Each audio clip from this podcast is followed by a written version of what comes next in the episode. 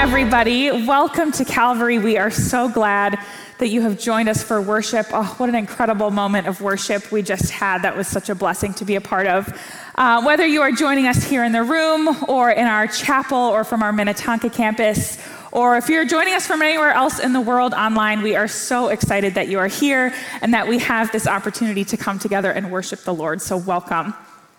My name is Dagny, and I am one of the pastors here at Calvary. And at this point in the service, I want to take a brief moment to talk about the incredible opportunity that we have to partner with God in His mission through the giving of our tithes and offerings. We serve an incredibly generous God and believe that we are called to reflect that generosity and abundance by giving and investing into the work that He is doing in Calvary and in the world. So, if you brought a gift with you this morning that you would like to invest into God's mission, uh, thank you. We certainly would not be able to lean into our mission to lead people into a growing relationship with Jesus without your commitment to that same mission. So, you can drop off your gifts in the box outside of the worship space, or you can always give online at calvary.org/give. And again, we're just so excited to be partnering with you in that way.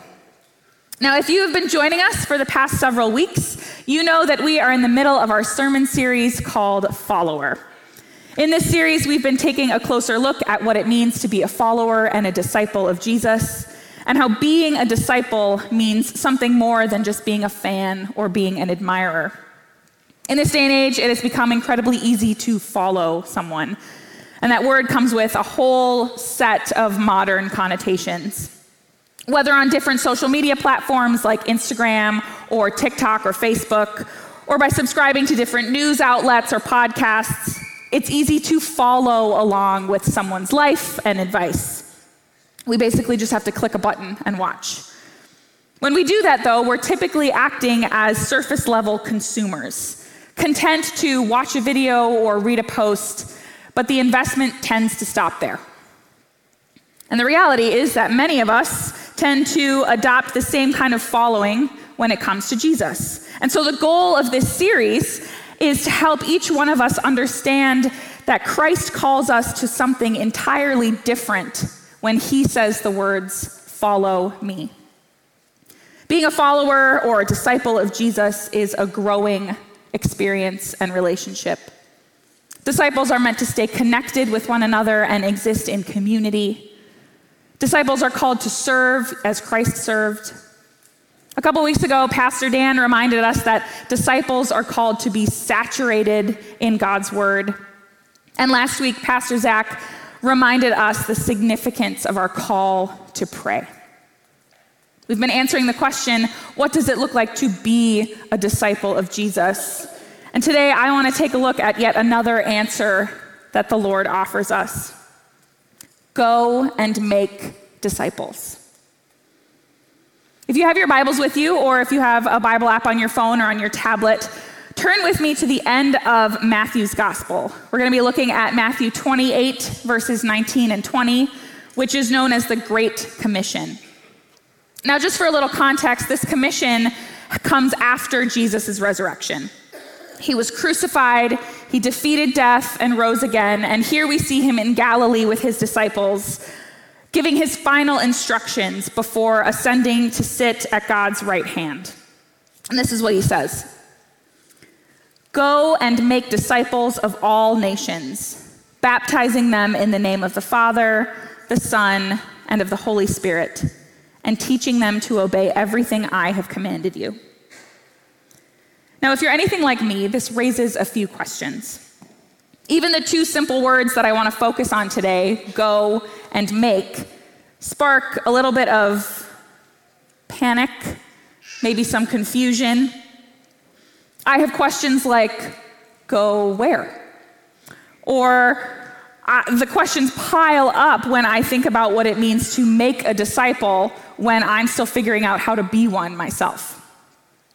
So, for the rest of our time together today, I think it would be helpful to break down this Great Commission and focus on what Jesus means and intends when he tells us, his disciples, to go and make more disciples.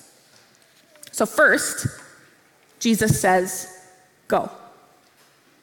When we hear this call to go to the nations, we might think first of missionaries who, for centuries, have answered the call to pick up their lives and move to a different country to preach the gospel, build schools, train pastors, and have their boots firmly on the ground in the nations.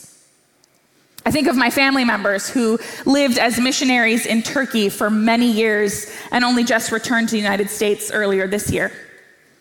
Or I think of some friends of mine who have built and developed a beautiful organization in Haiti that focuses on training young Haitian pastors in order that they can bring the gospel to their towns and villages, as well as electrical grids and schools and clean water systems.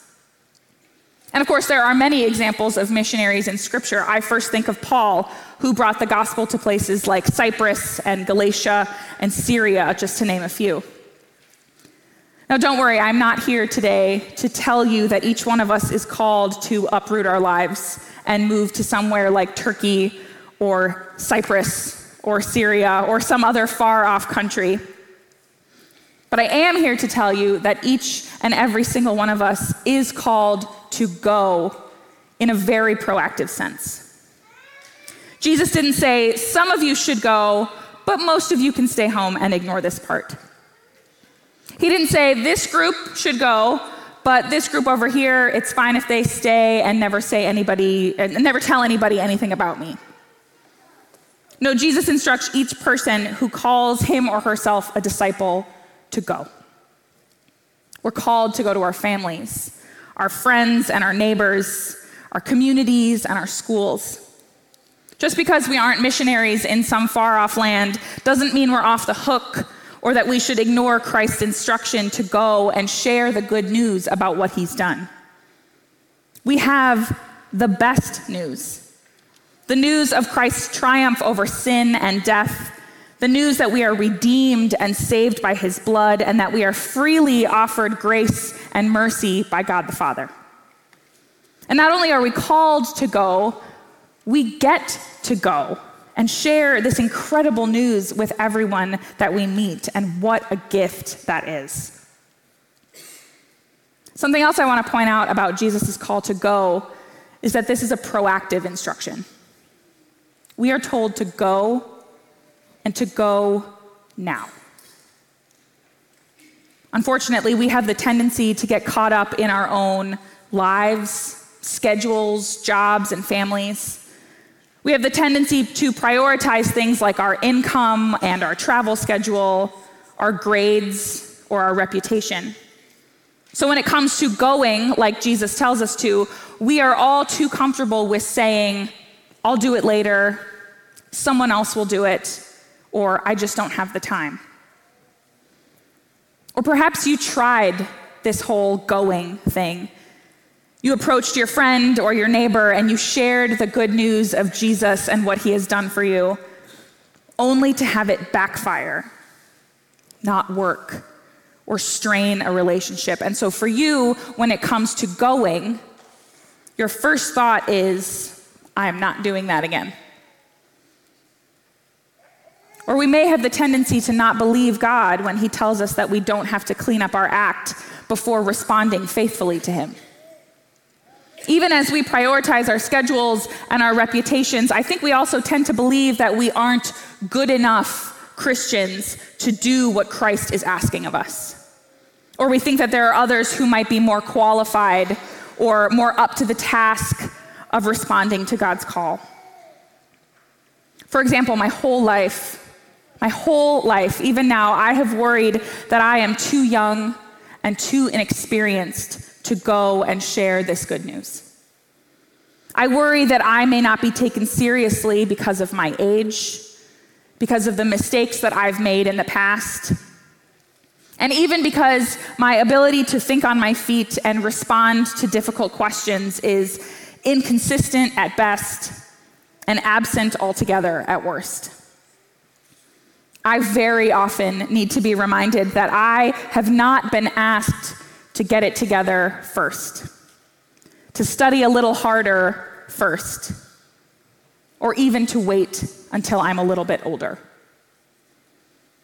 Nowhere in his commission does Jesus say, Go, but first you need to make some more money.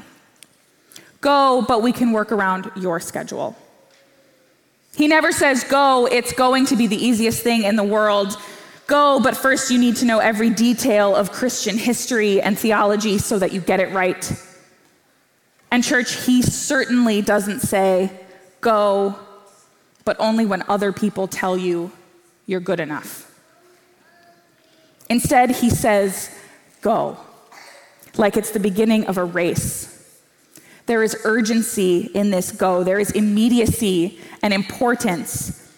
Jesus says, Go, and you are equipped because I say you are. In the verse immediately ahead of the words go and make, Jesus says this All authority in heaven and on earth has been given to me. Therefore, go. How empowering and miraculous is it that the thing that Christ does with his power and authority is that he sends you. He sends me. He sends we who are his disciples to go to our families and communities and neighborhoods and nations. He even takes it one step further and finishes this commission by saying, And surely I am with you always to the very end of the age. We are not promised that this going will be easy, that this going will be convenient, or even that this going will be all that safe. In fact, many of the disciples and the first missionaries were met with persecution, imprisonment, and even death. And while I pray that we do not face such things, we will likely be met with discouragement failure, maybe tension in our relationships, maybe mockery about what we believe. But Christ has sent us with his authority and promised that he goes with us. He does not send us blindly into the night with a pat on the back and a quick good luck. No, we are promised that he goes with us every step of the way. The second part of this commission is that Jesus tells us to make disciples. We were first told to go, and now we're told what to do when we get there. Now, I know what some people in here are thinking. I have barely figured out this disciple thing for myself. How am I possibly supposed to make more disciples or teach others how to be one when I am still working out the points from the sermon series? And it makes sense that we ask the question, How could I do this? Because it is a big ask. It's easy to be overwhelmed and unsure about how to proceed, but we have not been left in the dark. We have not been left without the answer and without the tool, because we have been given Jesus Christ. You see, it was Jesus who first called and made disciples. Jesus, who first taught about the kingdom of God and fed the multitudes. It was Jesus who first loved the unlovable, touched the unclean, and forgave the unforgivable. One of my favorite passages from Scripture describes the evening that Jesus washed his disciples' feet. The story comes from the Gospel of John, and after he washed their feet, it says this. When he had finished washing their feet, he put on his clothes and returned to his place. Do you understand what I have done for you? He asked them. You call me teacher and Lord, and rightly so, for that is what I am. Now that I, your Lord and teacher, have washed your feet, you should also wash one another's feet. I have set you an example that you should do as I have done for you.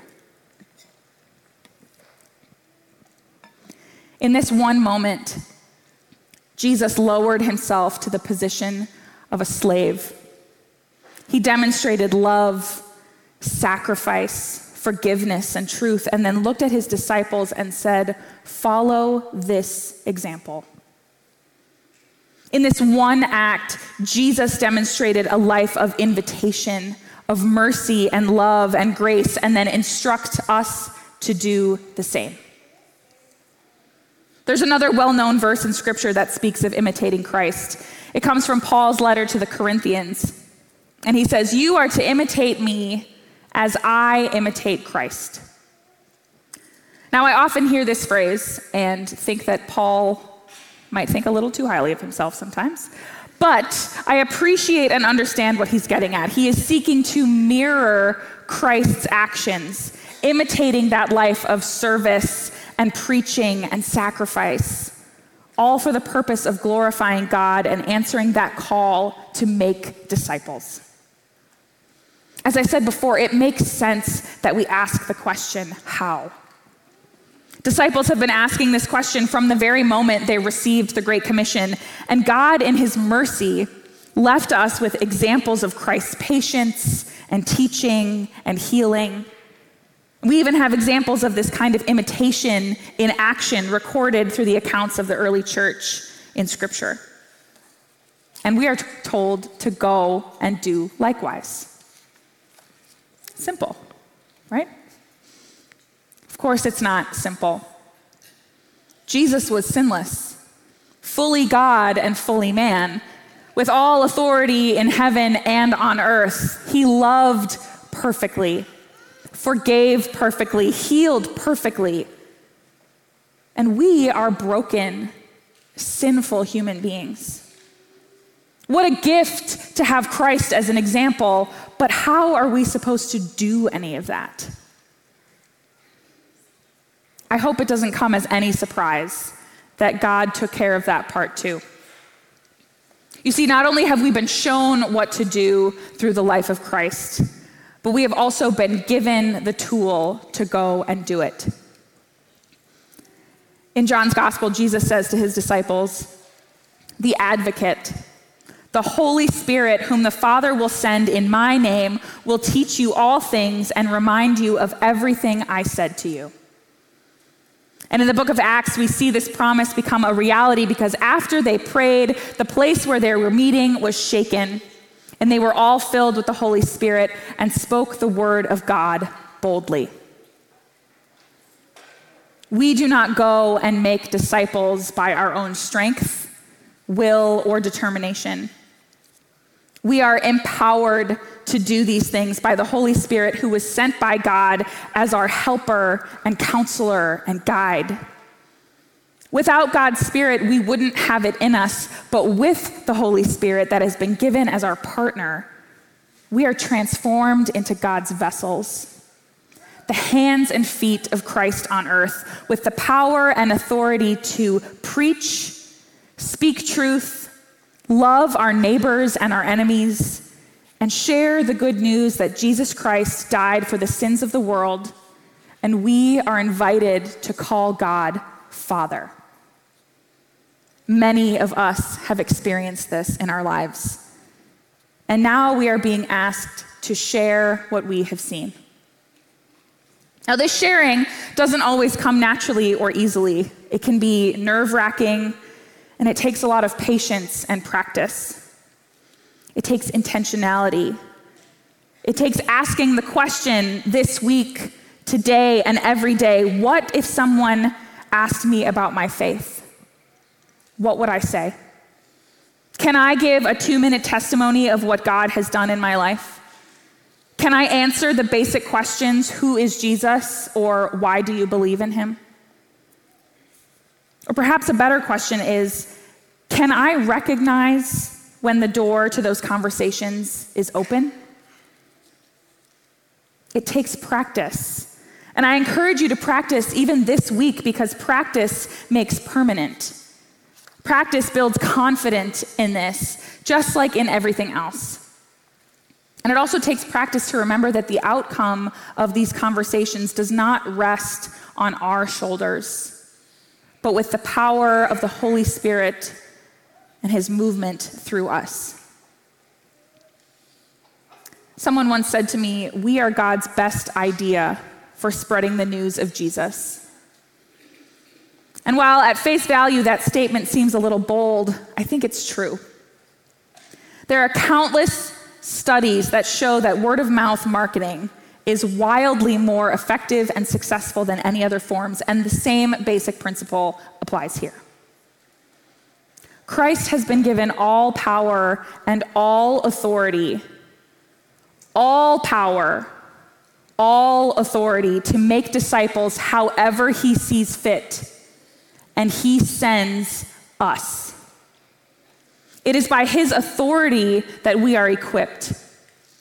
By his authority that we are transformed, prepared, and empowered by the Holy Spirit, which has been given to us to go and make disciples in his name, teach them what Christ first taught us, share our personal experiences of redemption and forgiveness, and baptize new believers as a public declaration of faith. This commission isn't an afterthought or a last ditch effort. We are God's best idea. And instead of letting that reality intimidate us, we get to rest in the knowledge that Christ goes with us and the Spirit dwells inside us as we take the steps forward to go and make disciples of all nations. The only part that rests on us is whether or not we say, Yes, Lord. Now, I imagine there are some of us here today who are pretty fired up right now about this commission that we have been given. I believe that there are people here today who will leave this place with this call to make disciples weighing heavily and warmly on our hearts, who will seek every opportunity to go and do so. I believe there are many people here saying, Yes, Lord. I also believe that there are many of us here today who will go and the stresses of life, the busyness of our schedules will come flooding back. And we will forget that Jesus tells us to go now. And we will forget that we have been given the example to follow and the Spirit to empower. We will leave here and still ask the question how can I possibly go and do that, even though the answer is right in front of us? And truthfully, I think both of those groups need to hear the words from Matthew 6, verse 20. Store up for yourselves treasures in heaven, where moths and vermin do not destroy, and where thieves do not break in and steal. I want to read that one more time because I don't want anybody to miss it. Store up for yourselves treasures in heaven, where moths and vermin do not destroy, and where thieves do not break in and steal. Church, we do not store up treasures in heaven by making more money. We do not store up treasures in heaven by seeking to be busier than our friends, by taking more trips, by making sure we're the best at our sport or the best in our company. We don't store up treasures in heaven by studying theology a little harder, or even by being particularly good teachers, learners, or preachers when it comes to the gospel. We store up treasure in heaven by faithfully following the call by the one who is already seated there to go and make disciples by following his example. To not keep the best news to ourselves, to bring others into the fold, to teach them of Christ's love and sacrifice, to go now with the power and authority that we have been given to show others the way there, just as Jesus did. It's not a secret. There is no puzzle to put together or riddle to solve. As disciples of Christ, we are told to go and make more disciples. And we have been given the perfect example to follow and the perfect helper to equip us. And most of all, Jesus promises that he will be with us as we do so, even to the end of the age. Let's pray. Gracious God, we thank you for the ways that you call us to be your hands and your feet, for the ways that you prepare us and equip us and send us out into the world. And Lord, we thank you that you do not send us out alone, but that you send us with one another, with the Holy Spirit, and that you yourself walk with us. God, help us to respond faithfully to this call to go and make disciples, even as we are still learning what it means to follow you for ourselves. God, forgive us for the ways that we have worked so hard only to store up treasure here on earth turn our eyes and our hearts instead to you and the treasures in heaven. God, we thank you for sending your son Jesus to die for us, to show us the way. Help us to share that good news with those around us. We pray this all in Jesus' name.